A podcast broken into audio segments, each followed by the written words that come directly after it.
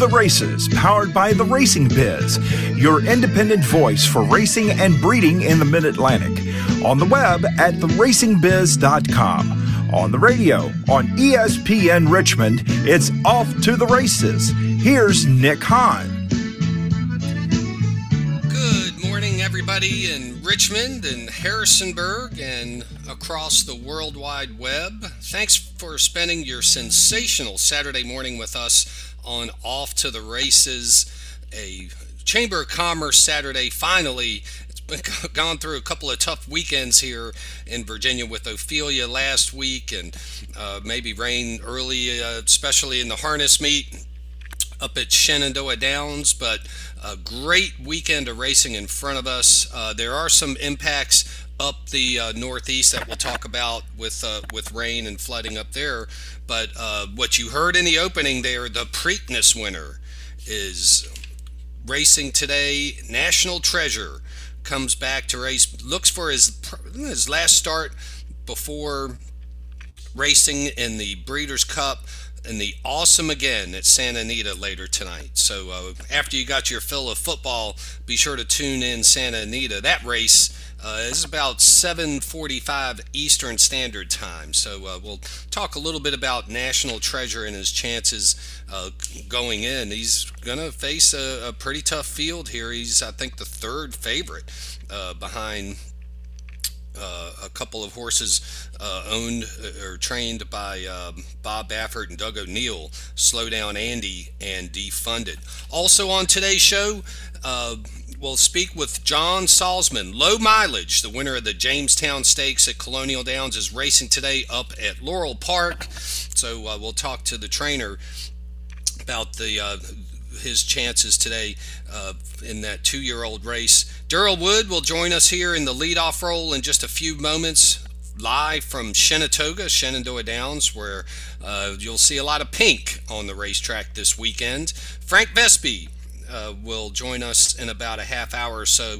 Uh, living the dream with Frank. It's been a little bit of a nightmare up in Maryland in terms of uh, trying to get the industry back under reins, and Uh, we'll get his thoughts about that, and it, just an interesting story uh, that uh, he has as well. And then Debbie Warnick will join us as well to talk about the harness meet up at Shenandoah Downs up in Woodstock. Uh, Harrisonburg listeners will especially want to take interest in that. It's Foxfield this weekend. So, I mean, there's racing on the steeplechase front, Foxfield. Uh, the fall races tomorrow.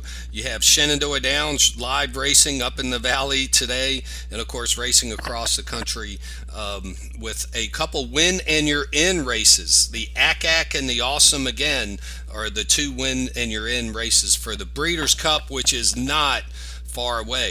Uh, our last show will be over Breeders' Cup weekend. And, of course, the juveniles running on the Friday, the Breeders' Cup at Santa Anita. Archangelo is currently out there. Of course, we talked about National Treasure as well uh, for the Classic. Horses that have automatic entries, uh, when in your in entries, include uh, Go Rocket Ride in the Haskell, Arabian Night has the Pacific Classic win, White Barrio, the Whitney win, uh, Bright Future, the Jockey Club Gold Cup win. Um, And then you have a couple foreign interests uh, that have wins as well. And uh, we'll talk a little bit more and more about the Breeders' Cup as it is coming right down the tracks right at us um, in the horse racing fall calendar. Let's go back to last week. And it was a rainy Pennsylvania Derby, pretty much the only track racing in the Mid-Atlantic uh, due to the impacts of Tropical Storm Ophelia. And the uh, Pennsylvania Derby, a million dollar stakes race. This is the time of year where three-year-olds blend into the um, older horses. They start facing off. You see fewer and fewer three-year-old races on the dirt and on the turf. In this case, it was on the slop, uh, as it was uh, officially listed as sloppy and, and track was sealed uh, for that. We Frank Vespe talked with track announcer Jennifer. Um, Uh, Jessica Paquette, forgot her first name for the moment, uh, Jessica Paquette, who became the first female to actually call grade one races last week. In the Pennsylvania Derby, the, you had Ir Miracolo with Michael Sanchez aboard. You had Reincarnate, who was the morning line favorite in the race. Scotland, a horse that ran in the Triple Crown, was also in this field. Uh, Saudi Crown, though, turned out to be the favorite. Let's hear how Jessica Paquette brought him home in the Pennsylvania Derby. There's a quarter mile left to go, and the cheer of the crowds welcomes them at the finish line. Saudi Crown, he hits the top of the stretch in command. Magic Tap coming up the rail. Reincarnate spinning his wheels, needs to do a bit better. Dreamlike is flying late. Il Miracolo with a shot. Saudi Crown has led every step of the way. Can he take them home? There's a sixteenth left to go. Saudi Crown on the outside, Dreamlike flying, but it's a coronation for Saudi Crown in the Pennsylvania Derby. Yeah, Saudi Crown gets the win in the Pennsylvania Derby, and um, just a good performance there. My pick in the race, I was hoping to get three to one in the morning line. The horse got bet all the way down to nearly even money, four dollars and twenty cents for the win in the uh, Pennsylvania Derby. Uh, that went a mile and an eighth under very sloppy conditions. Congratulations to the Winning Connections F M Q Stables and winning trainer Brad Cox. Florent Giroux delivered the winner. It, Going next to the Greenwood Cup, which was an interesting race. It was a mile and a half on the dirt, that is the, the slop with the rain up there. You had Ryden With Biden uh, in the field, but the overwhelming favorite was Next. Jessica Paquette calls the Greenwood Cup. As they make their way around the final turn, Next has been unleashed. He is putting some daylight between himself and Riding With Biden, who's trying hard in second, but Next is just putting on a show.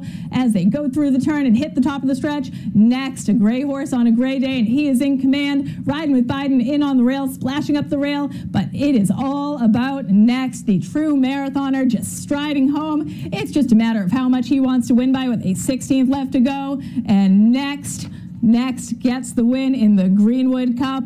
Next, your front-running winner, Riding With Biden, trying to hold on for a second. Wondering if it's a misprint still, because that horse may have literally run out of the T V set. Next with a twenty-five length win in the mile and a half uh, Greenwood Cup. Grade three last week at Parks. Actually, Paco Lopez, a little bit of hot water with Riding With Biden. I think the horse was so far in front of him, basically um, just started to uh, to reel him in and, and gotten a little bit of hot water for failing to ride his mount out. Uh, so Riding Biden uh, ended up being third, did not hold on very, did make a great attempt to do so, and that can get you in hot water. It's a tough spot for some of these jockeys sometimes because they have to Uh, not only, you know, the expectation to win and ride out, but you always have to think about the safety uh, of the horses as well. And uh, got a little bit in a box there, Paco Lopez. But uh, congratulations to the connections of Next. Uh, that's the real story here. William Cowens with the uh, win there uh, for owner Michael Foster. And, uh, yeah, not a big price there as well, two dollars and sixty cents.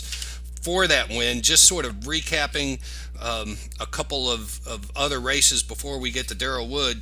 Uh, Nobody Listens won the Turf Monster. We had Phil Schoenthal on the radio show uh, last week uh, talking about Determined Kingdom, who ended up sixth in the race. Uh, went off at a, at a pr pretty big price, but just did not like the yielding condition uh, at all. Uh, so, uh, and, and a tragic story with Nobody Listens, who actually had to be euthanized, not on the track, but on the way home, got involved in an incident while in transport.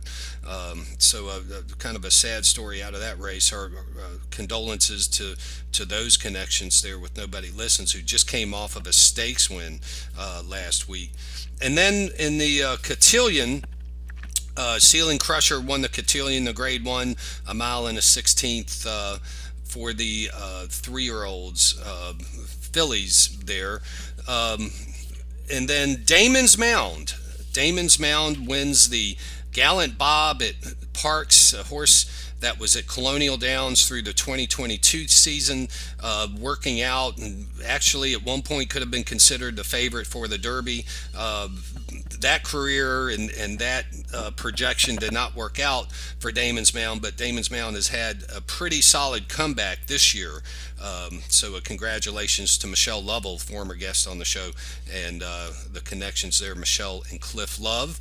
And there'll be plenty of love up at Shenandoah Downs this weekend, beginning at one o'clock with racing uh, up at Shenandoah. And let's introduce Darryl Wood to the show. Not only is he the boxer, it's when you know he's coming on the show. He boxes exactas. He's the trifecta boxer. Every now and then, the superfecta boxer. And Darryl joins us on Off to the Races. Darryl, good morning. Morning, Nick. How you doing today? Hey, you finally got a good weekend. Uh, how about the uh, the weather this weekend? How's everything stack up? Uh, this this is it, it's a shame J M U kicks off at noon today. Uh, they're off next weekend, so another opportunity there. But uh, not discouraging in terms of the weather. It's a Chamber of Commerce day up there in the Upper Shenandoah Valley. Yeah, we've got uh, weekend number three of a seven-week season uh, kicking off here at one o'clock today. But um, yeah, I mean the first. Uh, The first last weekend was not a washout, but a rain during the entire uh, weekend, and we got the races in the weekend before. We had to cancel Sunday's card after the fourth race. Saturday, the first Saturday, was really nice, though. But, yeah, we deserve a good weekend, and I think we've got it here uh, starting at one o'clock both uh, today and tomorrow. What are uh, some of the promotions that you have? Uh, pink is not exactly a foliage type of color. It shows up in a couple of trees, but you're going to have a lot of it up there. Yeah, it's our it's our Pink Power uh, promotion. We do this every year to uh, a kind of a breast cancer awareness fundraiser for the uh, Cancer uh, Society, uh, the Shenandoah Valley chapter. So we've got a lot of pink-related things today, and kind of a neat deal. We've got an all all-female drivers race. And all the ladies are donating their share of the purse monies that they win from driving to the uh, Cancer Society. And we've got four amateur uh, dry, uh, races, I should say, as well, part of the series that's here every Saturday. And, and for the meet, every driver donates their share as well. So the Cancer Society is really going to uh, come out well here, and we've got raffles for prizes today. So it's it's an annual deal, and we're proud of it. We've got a great relationship with uh, some of the nonprofits in this area. And, uh, yeah, it's always, a, it's always a fun day here on Pink Power Day. Powder Puff Derby, the Fancy Hat Contest. Uh, you got the Skill Billies uh, playing today. That might work in well as a double with the Dropkick Murphys uh, playing at the Pavilion later in the weekend. one dollar hot dogs, two dollar canned beer, live music. I mean, it's a fun time up there. Yeah, we do get, uh, when the weather's nice, we get people to travel. I, I know there's uh, – half dozen or so of the old Colonial harness fans uh, in the Richmond area that come up here, and encourage some of your listeners as well to give it a shot. It's uh, about a two and a half hour drive if the tractor trailers are, are playing nice, um, but it's still it's a it's a nice drive up here and quite a scenic venue. And we've got betting. We've got fourteen races today, fourteen tomorrow.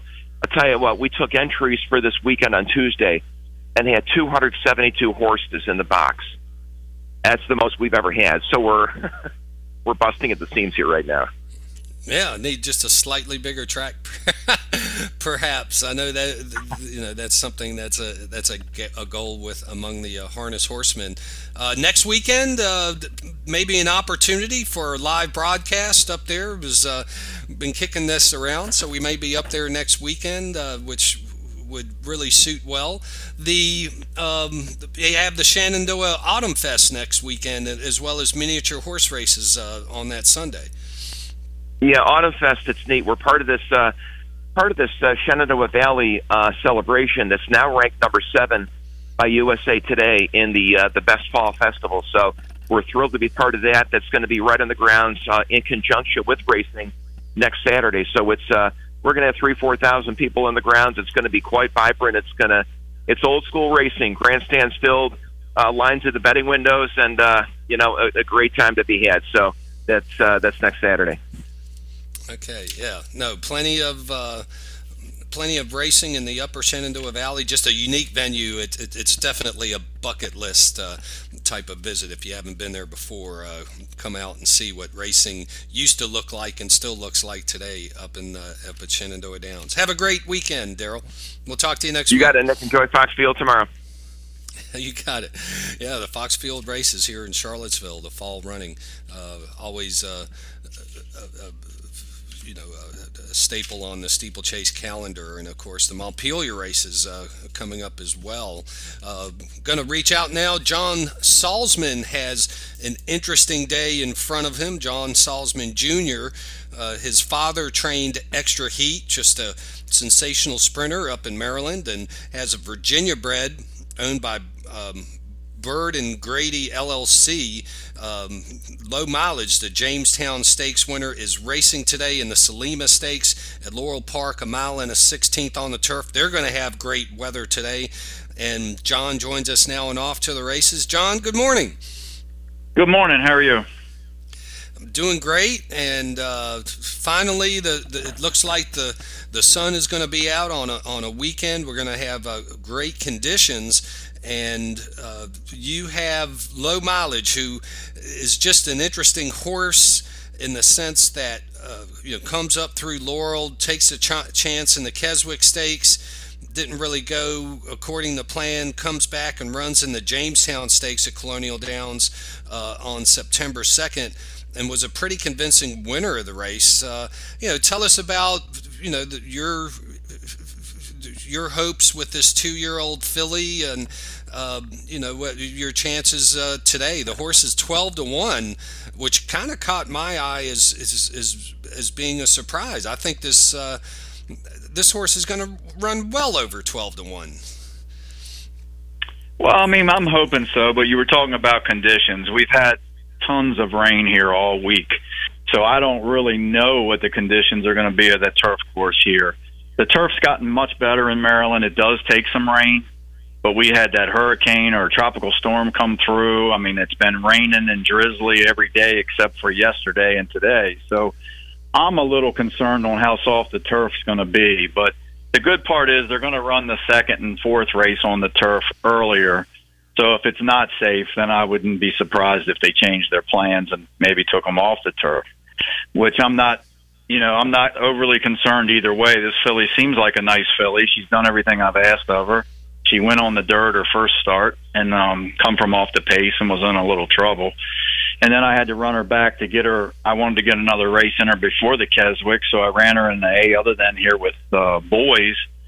And she actually ran a, uh, a super race and a pretty nice horse beater of Cal Lynch's that had win first time out and runs fast time and come back and beat me in that race.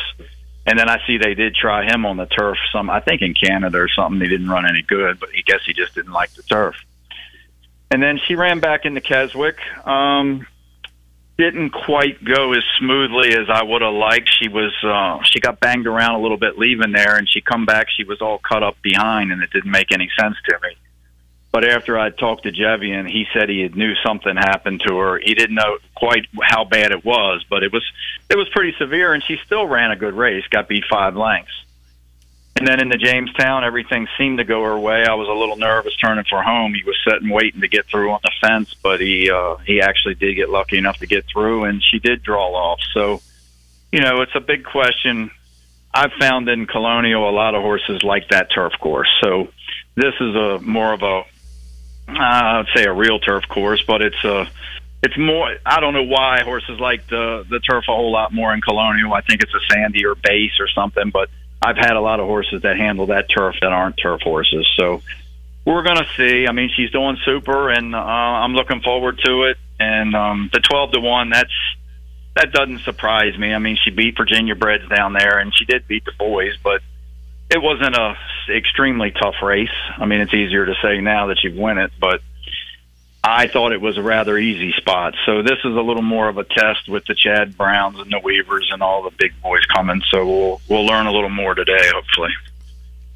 It was an interesting take with Low Mileage. I remember, the thing that stands out with me with that Jamestown was, you know, the horse was cross-entered with the dirt race at Timonium, I think, if not the same day, the same weekend, um, which is a, you know, a, a little tighter, small track um, versus Colonial, which has a, a more sweeping turn on the turf, of course. Um, I guess it was a pretty easy decision to come to Colonial based on based on the field. But I mean, is, does that sort of show a little bit of the the versatility of this horse? Like I said, I'm not convinced that she's either turf or dirt. I think she'll do either one. And I mean, I'm hoping. You know, I, I looked her up. The mare, the mare had never run, but then I looked the grandmare up, and the grandmother. Uh, run a mile and three-eighths. All of her races were on the grass. I mean, I'm not saying she was a stake horse, but she definitely was a grass horse, and she definitely ran long. So then I looked up Mineshaft, and he's, you know, he's got a fair share of uh, runners on the grass too. So I mean, it's not out of the question. I entered at Timonium. It was actually the same day, and I entered at Timonium. They called me and told me it was a five-horse field at the time when I entered, and I said, well, I'll put her in there because I'm. You know, I'm twenty minutes from Timonium, and I'm three hours in the heat from Colonial. So if the race at Timonium had come up, you know, that, that week of a field, then that's what I would have done. And to be honest with you, I never even looked at the field at Timonium because the entries come out first at Colonial. And once I seen who was in there, I made up my mind before I even seen who was in the Timonium race that I was I was coming there. So, um you know, it was just a matter of choosing, but I think I did the right thing one way or the other. And like I said, it didn't matter to me dirt or turf, and especially with the Colonial turf course, because like I said, I've had a lot of luck with horses handling that turf course that aren't actually turf horses. Low Mileage, just one of the horses uh, in your barn. You took a you took a stab at the Preakness this year. It's a pretty good year for you uh, with a couple of nice horses with uh, Coffee with Chris. I went up and ran at Charlestown, not what you liked there, but you know, this is a, a nice a nice horse that uh, broke his maiden at Colonial Downs. Uh, actually, I don't have that right. Uh, broke his maiden at Pimlico and then came back and ran at Colonial Downs. But Uh, you know, maybe give us an update, Coffee with Chris, you know, what the uh, plans may be for your Preakness starter this year. Well, the Preakness was a, you know, I, I took a shot. I was, I got beat two lengths in the Tessio, and that's a win in your end race. So I made up my mind if you win the Tessio, and the Preakness was going to, you know, come up, come, you know, easy, not easy, but not all the Derby horses that I was going to run. And then after I got beat two lengths in the Tessio, and he run his eyeballs out. He was on the lead, and I'm not sure that's the best he wanted to be. But um, I got to thinking about it more and more, and, you know, you don't get a chance like that right in your back door. So I changed my mind. I just said I wasn't going to let two lengths decide whether I run in a Triple Crown race. And I ran him, and I, honestly, he just didn't handle the racetrack over there. It was the same thing. He come back, he got all cut up. I mean, if he'd have turned for home and made his move and opened up or was right there and then got tired going a mile and three sixteenths, I'd have been fine with it. But he just never ran his race that day. It was a bad day. I guess he picks picks the big races to give me a ulcers or something. But anyway, he came out he came out of it fine. Everything was good, and then I took him to Charlestown, and that's a whole different story. That race I'm just going to write off. It was um I had to change riders, and Uh, there was, a, like I said, it was a lot of drama with that, so we're just going to let that race go as a uh, a write-off. And then um, I gave him actually, I gave him thirty days off, and I was planning on giving him sixty days. I gave him thirty days off here, and we've just been turning him out in the round pen, and he's bucking and playing and kicking. And I'm the type of guy, it's hard to turn out. You know, I don't have that many real nice horses that it's hard to turn out a horse like that, and something happened to him on the farm and get hurt. I mean, he's. He's been a sound horse. He does everything I ask of him, so he's doing great right now. I actually started him back to the track three or four days ago, and uh, I'm just going to train him lightly and see how he does. And then there's a three-year-old race here in November that I'm heading for, and um, but he's doing super. Everything's fine with him. Great, yeah. Coffee with Chris. We'll uh, we'll look for him for that uh, start later this fall. John, uh, we appreciate it. Good luck to you and uh, Heavy in Toledo, uh, who will uh, have the mount today. Um, looking for uh, back-to-back wins in the Salima Stakes today, a mile and a sixteenth on the turf. Uh, good luck today, and appreciate you coming on Off to the Races. All right, thank you, and you guys have a good day.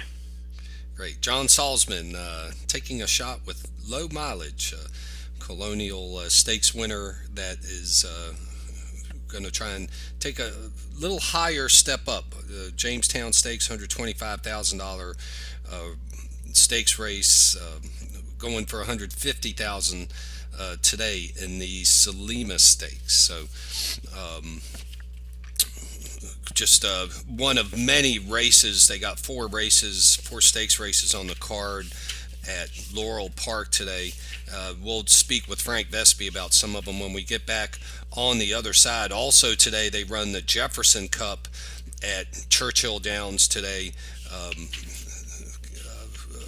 you have the uh, A C A C, which is part of the Win in Your End. Zosos uh, is the feature in that race. The Lucas Classic um, is in this Rattle and Roll uh, running as well. And then I've already touched a little bit about some of the nice stakes races. The Preakness winner, of course, uh, starting out at Santa Anita. So as we head to break on Off to the Races, we still have Frank Vespe in front of us. Debbie Warnick will get a live Um, shot from Foxfield, uh, where they'll be running the Foxfield races later today, and of course Shenandoah Downs.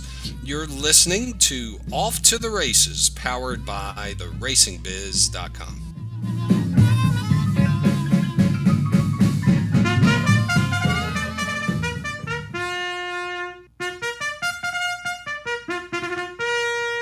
Virginia's horse racing and horse breeding industry is built on the talents, skills, labors, and passions of incredible people working in all parts of the Commonwealth. Horses fuel the economy, power tourism, reinforce agriculture, and create jobs. From farmers to blacksmiths, trainers to vets, and racehorse staff to surrounding small businesses, the local horse racing and breeding industry alone supports five thousand three hundred jobs and has an overall economic impact of five hundred forty-two million dollars annually. Over five thousand four hundred horses are owned by Virginians, and another two thousand four hundred out-of-state horses are boarded at Virginia farms. Last year, over four billion dollars was wagered on horse racing in Virginia. Learn more about this thriving agribusiness at virginia horse racing dot com. And be sure to enjoy the Colonial Downs Summer Thoroughbred Racing Season in New Kent, which runs from July thirteenth through September ninth, every Thursday, Friday, and Saturday afternoon at one thirty.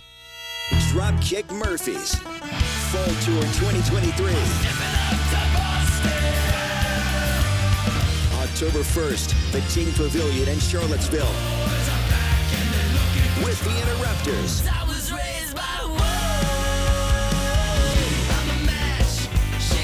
Jesse Ahern, Dropkick Murphys. Tickets on sale now at king pavilion dot com. Produced by Live Nation and Star Hill Presents. Virginia's horse racing and horse breeding industry is built on the talent, skills, labors, and passions of incredible people working in all parts of the Commonwealth. Horses fuel the economy, power tourism, reinforce agriculture, and create jobs. From farmers to blacksmiths, trainers to vets, and racehorse staff to surrounding businesses, the local horse racing and breeding industry alone supports five thousand three hundred jobs and has an overall impact of five hundred forty-two million dollars annually.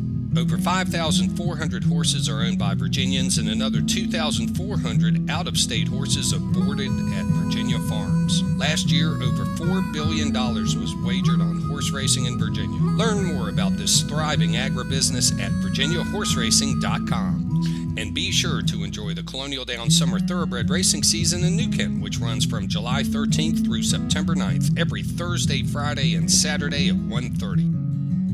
Harness racing returns to Shenandoah Downs and Woodstock this fall for a big seven-week season beginning September sixteenth. Watch, wager, and win ten times each racing afternoon. Opening day is Saturday the sixteenth and features a free t-shirt giveaway celebrating one hundred thirty-seven years of harness racing in Woodstock. Enjoy live music with the Seven Bends Band all afternoon. On Sunday the seventeenth, it's happy hour pricing with one dollar hot dogs and two dollar canned beer. Shenandoah Downs, where admission and parking are always free and the races are family-friendly. And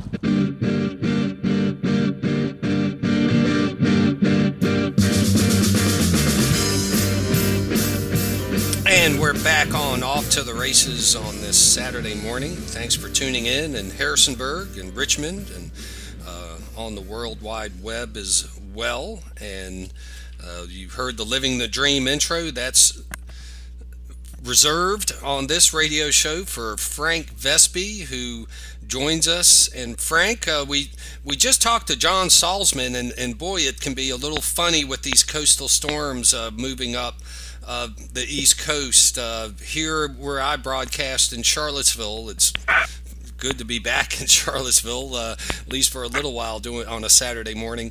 Uh, but we haven't seen like a substantial amount of rain even through the Ophelia event, but if you got closer to the coast, it may have been a whole different story. Just uh, uh, I, I guess the rain and sort of the overcast days we had here in Charlottesville uh, came down as rain uh, up in in Laurel, uh, uh, but still a, a nice card at Laurel today with the four stakes races.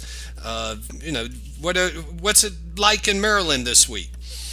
Well, I think the sun has gone into witness protection up here, Nick. But um, other than that, you know, it's so it's overcast, it's gray, it's a little cool, uh, but it's not bad. They're on the turf; they'll be okay. And and I, I think the rain is mostly not supposed to come, so I think we're going to be fine, and and uh, so we sure hope so, because we got the Salima on the turf, the Laurel Futurity on the turf, and the Japan Turf Cup, which, not surprisingly, is on the turf. So uh, we kind of need to be on the turf, but I, I think we're going to be fine. So fingers crossed, everything should be okay. Ken Brown, of course, is uh, now involved with those racing surfaces up at Maryland. Uh, it may not be an immediate uh, correction, but we know they're on the right path. And uh, Ken Brown, as we learned late in the meet at Colonial, basically upon his retirement, played youth hockey with the great one, uh, the great uh, Gretzky. So uh, for hockey fans, uh, they, uh, you know he pays attention to uh, surface conditions, whether it's Uh, grass, dirt, or ice.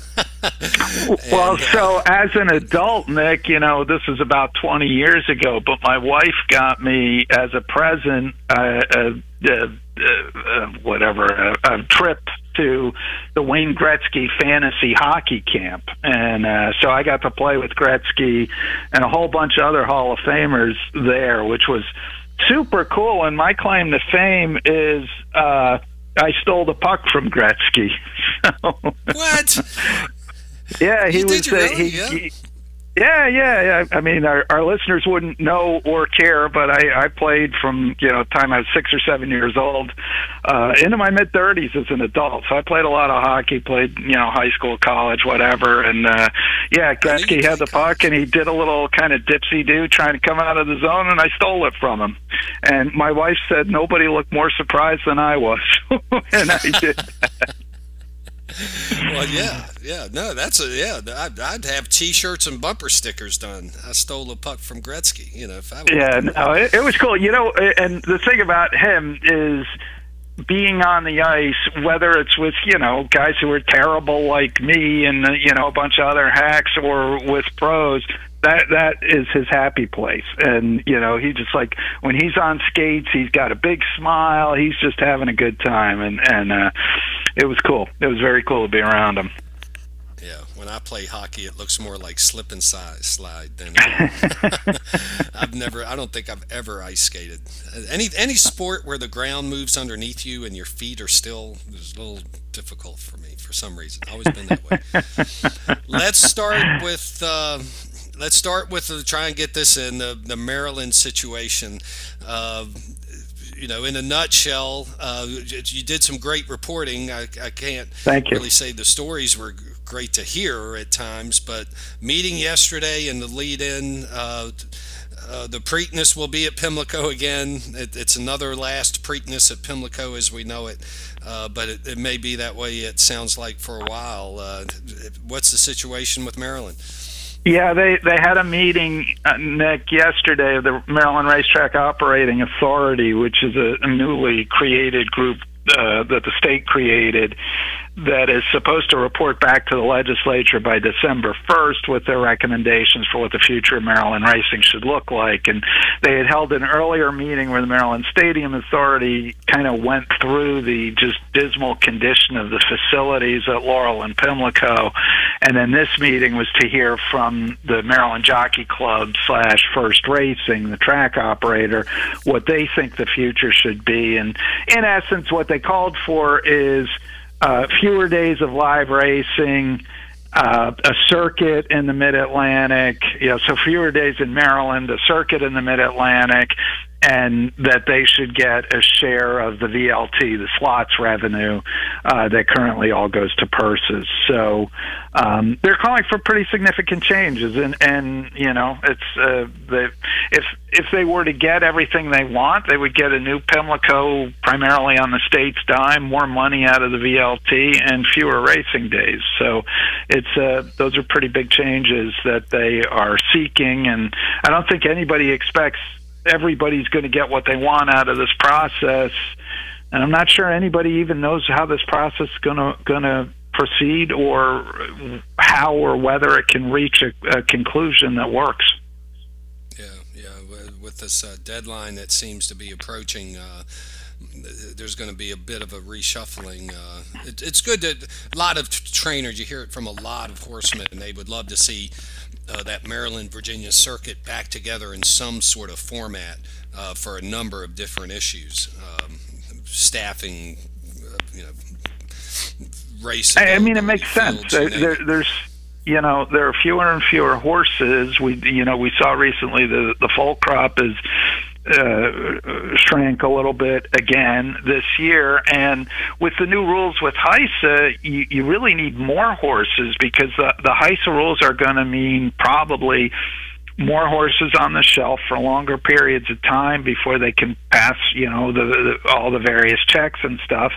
Plus, soon enough, there's going to be a ban on Lasix, and that's going to knock some other horses out of out of um, competition, and and so. With fewer horses and horses, you know, running less frequently, and now probably going to be more or less required to run less frequently, everybody's going to have to figure out how to work together to share this population of horses. On the Baltimore show this morning of Off to the Races, uh, that runs, I was trying to figure out how to lead off uh, this story uh, that you did, and Uh, I think the best way is with this race call from the nineteen ninety-seven Preakness. Pay attention uh, for uh, Dave Johnson's call specifically in regard to Captain Bodgett as he calls the ninety-seven Preakness. And down the stretch they come in the Preakness. On the inside, Freehouse. On the outside, Silver Charm. Noses apart. fifty yards to go. Freehouse and Silver Charm. Captain Bodgett is flying. Photo finish. Was it Silver Charm?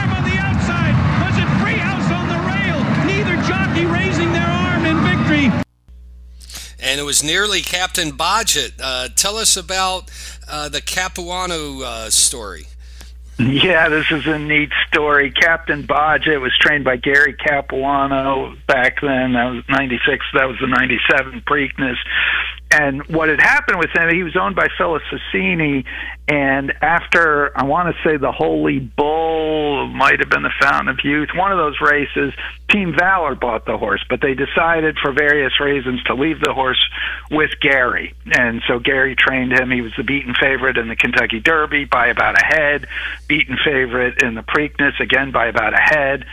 Um, so he, he was a terrific horse. He was probably the best horse Gary had. And, and, uh, so fast forward to now, Gary's son Phil is training and has a horse named Just Great, a filly who won at first asking at Delaware Park by about fourteen lengths. And, and Team Valor buys the horse after that debut victory.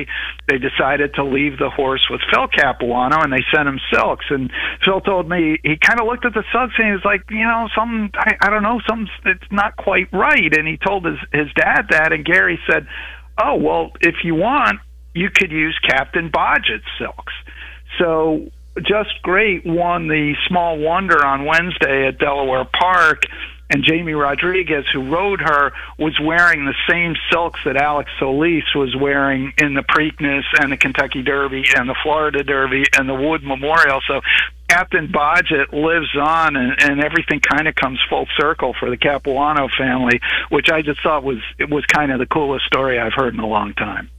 Yeah, no, it really is. You remember we were talking just before we came on the air, and uh, you remember your your picks for the Triple Crown and Breeders' Cup and some of the Travers, some of the bigger races, of course, the Virginia Derby and, and um, now the Secretariat here in Virginia. Through the decades, you remember, I, I picked Captain, Captain Bodgett uh, to win that year's uh, Kentucky Derby. I'm pretty sure I bounced him back in the Preakness as well. But, uh, yeah, uh, it's, when the, when you mentioned the name, do you remember? I was like, oh, I, that, not only did I remember the, the horse, I remember the call, the race, uh, and, and, yeah, it's just uh, a, a great story. A, a big fan of racing um, up in Maryland. Went to, I must have gone to a number of Preaknesses, although you're not quite sure because uh, it, it was during the season. It was Brooks Robinson, Frank.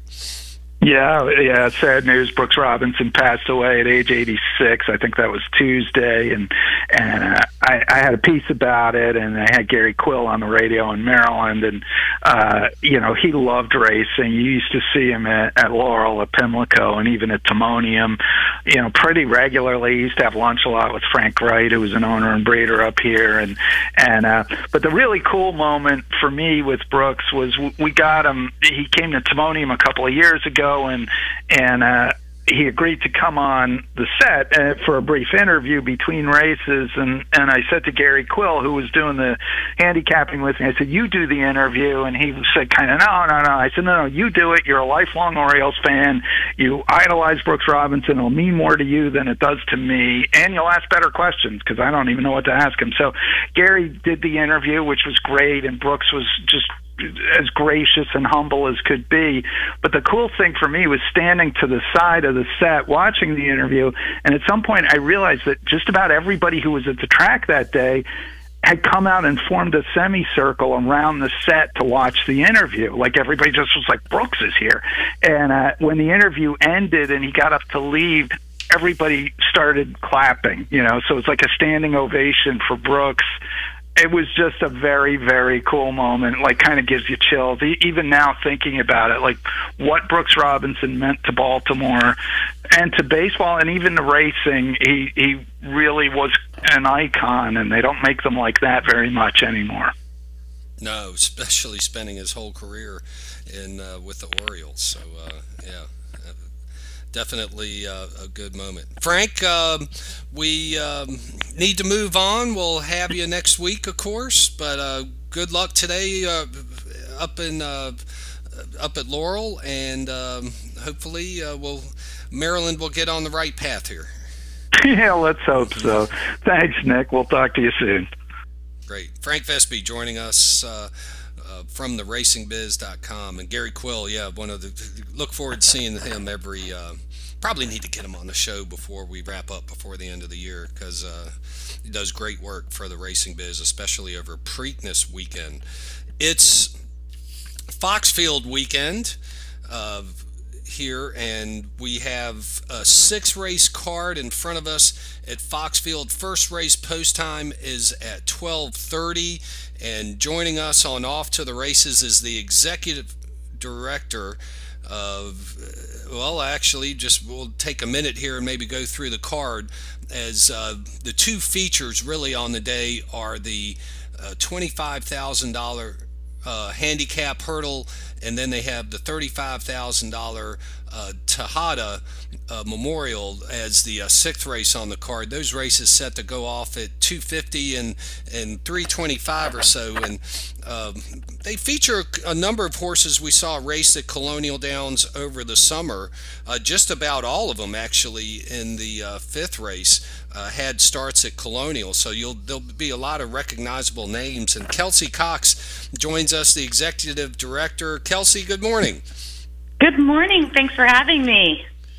yeah, the uh, Foxfield races uh, coming up, a standard here in Charlottesville, maybe more of the spring than the fall, but uh, f fall can be with a smaller crowd and, and just uh, maybe more family-friendly atmosphere can be a great day as well. Uh, what are thoughts about the, uh, the course and the racing tomorrow? Well, we are celebrating our forty-fourth running of both spring and fall. So uh, we, as you, as I was hearing you mention, we've got some great full race cards, which is really wonderful. We have, since taking over in twenty twenty under our new management here at Foxfield, we've put some great attention into the track.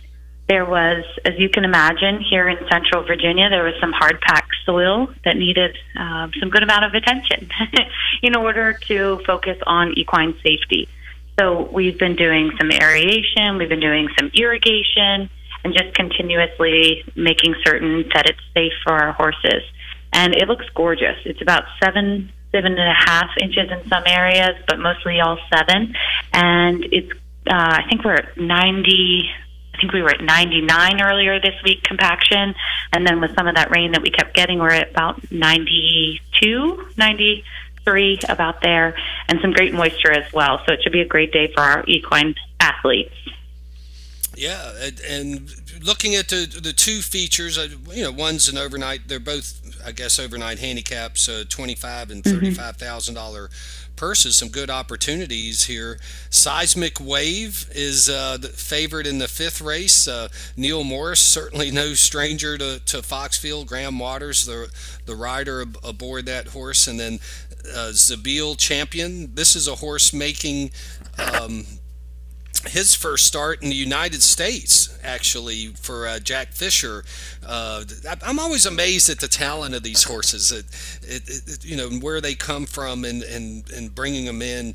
Uh, they're, it's so athletic to see them go over those, uh, going over the jumps. I agree with you. And just hearing all of the backstory of all of them, I think so many times as humans, we focus on the human athletes, the jockeys and the trainers that are doing so much to get these horses ready, but um, there we just have some really wonderful horse athletes, and as you mentioned, some of these that are just making their debut or they're coming back to Foxfield. These trainers that continue to support what we're doing down here, and heard from many of them that they're excited about what we've been doing to maintain the track and get it ready for them. Yeah, just a just a great atmosphere set in yeah. the northwest quadrant of Admiral County of from Charlottesville. Uh, for fans that may be heading there for the first time tomorrow, or those that aren't familiar, you know, what do they need to mm-hmm. know what, about coming to Foxfield? Our gates open at nine thirty, so many people start loading in ten, ten thirty, eleven o'clock. That first race is at twelve thirty, but to kick off the day, we're going to have a parade of hounds and a parade of beagles from our local groups here in Charlottesville, and as they parade down, welcoming and starting our day, then we will head into that first race, that maiden claiming hurdle sponsored by Tiger Fuel, and then we're going to run every thirty-five minutes thereafter. And as you mentioned, that second race is our flat race, and that's the only one of the day. Everybody else is a hurdle. Yeah. Yeah, no, training flat and the V E A involved in uh, supporting the race, uh, Jill Byrne, Debbie Easter uh, as well. Uh, yeah, they're Kelsey. just wonderful, and they're going to be here with us tomorrow on race day. Their support is absolutely phenomenal and much appreciated to everything we do here. We could not be here without Virginia Equine Alliance. Yeah, it's just a beautiful venue uh, here in the foothills of the uh, Blue Ridge Mountain. Wanted to get that in today. Uh, Kelsey, have a great day tomorrow. Uh, It looks like it's going to be a wonderful day. It will be, and thank you so much, and thank you to all of our sponsors and supporters, and thank you to you as well for helping spread our message and our work here in Central Virginia. You got it. Kelsey Cox, Executive Director of the Foxfield Races, joining us on Off to the Races, and just one of uh, a number of venues that uh, have uh, you know racing going on, uh, and you know we're going to talk to one here in a moment with uh, Debbie Warnick who is another executive director, this one of the uh, Virginia Harness Horsemen's Association. And uh, they're having a great meetup at uh, Shenatoga, as I call it, Shenandoah Downs. Uh, I, I like it. I don't know if anybody else does in terms of calling it Shenatoga, but uh, just some an influx of, of horsemen that have come in uh, to to compete. Uh, Tom Hall currently sits alone as the leading trainer of the meet with five wins of the meet. And Fern Paquette, no relation or even close to the spelling of Jessica, by the way, uh, with uh, seven wins uh, on the driver's side. Uh, Tyler Sheehan was six. So it, it's going to be interesting to watch these driver-trainer standings through the way. And joining us from uh, Woodstock, I think, I'm, I'm assuming she's in Woodstock this morning, Debbie Warnick. And Debbie, good morning. And um, it's, it's boy, Darryl mentioned it was the third week of, of the meet, and I think that is excluding the fair, which sort of kicks off the meet. Uh, I mean, this is uh, this meet is flying by. If uh, if you don't have an opportunity to come out and see it, it could pass you by quickly uh, through the month of October. Uh, Debbie, uh, good morning. Uh, what's it like up at Shenandoah Downs this morning? Good morning to you too. Um, it's a great day up here. It's a little overcast at the moment, but there's no rain, which is a difference from the past couple weeks because we've had some rain up here this year. Yeah, no, it's it's good to see that you're finally going to get a break on the weather, and and actually just at the perfect time of year with uh, with October. Uh, uh, been there several times now during the month of October, and it's just scenic. It's cool. It's a great. Uh, it's almost air conditioning type weather uh, when you're when you're up there. And uh, what is sort of ahead uh, for the meet at Shenandoah Downs? What what do you see sort of in front of you as uh, you know? What are you looking forward to? Well, we've got a couple more weeks of great racing because we always have good racing up here. We've got, as you mentioned, some drivers and trainers that duke it out pretty close in the standings. Uh, we've got some new people here this this meet that weren't here in the spring or last fall. So that's adding some excitement. Um, and we're all working towards our Breeders' Fund, which is our champion day, which is the last day of the meet in October. We've got some Breeders' Fund eliminations starting today for the three-year-olds, and then the two-year-olds will follow that, and then the finals.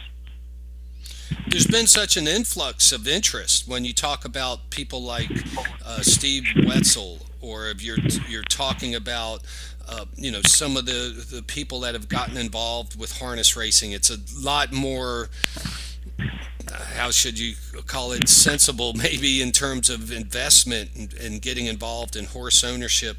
Uh, you have the Sire Stakes program, the residency program, uh, which has done so well. Uh, things are looking up in the Virginia harness horse industry.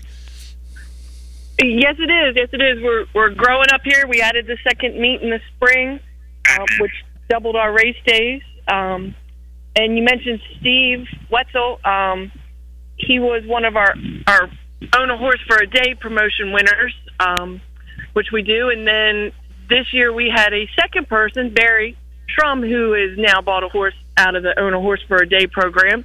So that's exciting to have people that had nothing whatsoever to do with harness racing other than they came and watched us and they participated in that, that promotion, and now they own horses. So that's exciting. To get completely new blood into the sport is a good thing. It, it may not seem very uh, recent now, but at one time you were new blood to the harness industry. Uh, maybe tell us about your entry and your background into uh, harness racing, uh, especially as a, as a restaurateur and working construction of all things. Um, yeah, um, it's new blood. It's been seventeen years ago now, but yes, some new blood. Um, We started out, my husband, at the time we lived in Maryland, um, and my husband was just a harness racing fan um, all of his life from going to the tracks up there. And um, then when circumstances brought us to live in Virginia, where we actually had property and all that, and got hooked up with somebody, uh, you know, working with him, he did, got hooked up working with a gentleman that was here in Virginia, and then got part of a horse, and then the next thing I know, there was fourteen horses in the backyard. So, and then there's then we've had babies along the way, and so life changes a lot in a short period of time. Yeah. But that's the one good thing about harness racing is, you know, it's any man's sport. You know, you can, you know, restaurant that we own or construction that I did, you know, and the next thing you know, I can own a horse. Um, uh, Steve Wetzel, he was uh, a farmer out here raising cows. You know, anybody in, in any walk of life can have something to do with harness racing.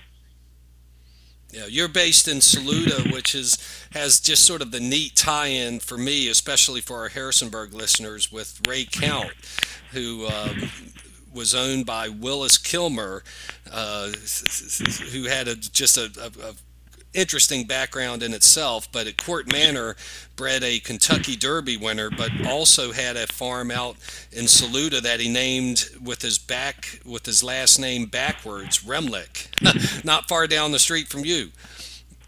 That's right. It, it, it's literally less than a mile or so down the road from me, and evidently in its day it was quite a facility. He had indoor covered training tracks and everything, and the remnants of that are still standing down there on the property. Yeah, this was uh, this was an interesting guy. He had he actually opened Zoomarama uh, at his Court Manor property, which had all kinds of zebras and giraffes, and uh, was apparently quite the uh, the showplace back in the day. But that was back in the nineteen. It was almost a century ago, uh, back in the nineteen twenties and thirties. Well, Debbie, we appreciate you coming on off to the races this morning, and good luck today at Shenandoah Downs. And uh, looking to if, if everything goes right, we'll be broadcasting there next week. Well, we look we look forward to that. Thank you for having me, and anybody that's in the area, come on out and enjoy a great day and great racing. Yeah, great racing. It is a great venue to see it. Debbie Warnick joining us uh, from Shenandoah Downs this weekend uh, on Off to the Races. So uh, coming up on the final strides of Off to the Races, uh, looks like we're going to have good enough weather. Hopefully the track dries out enough up at Laurel Park.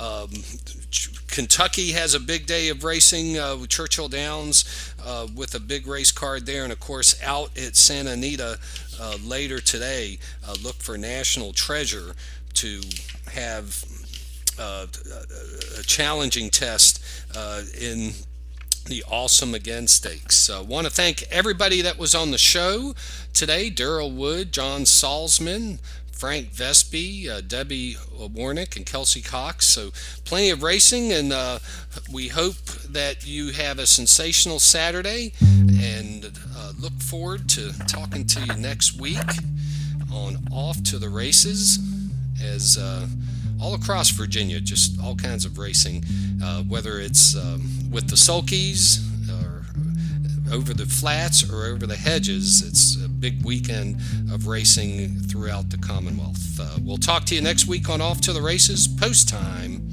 ten o'clock.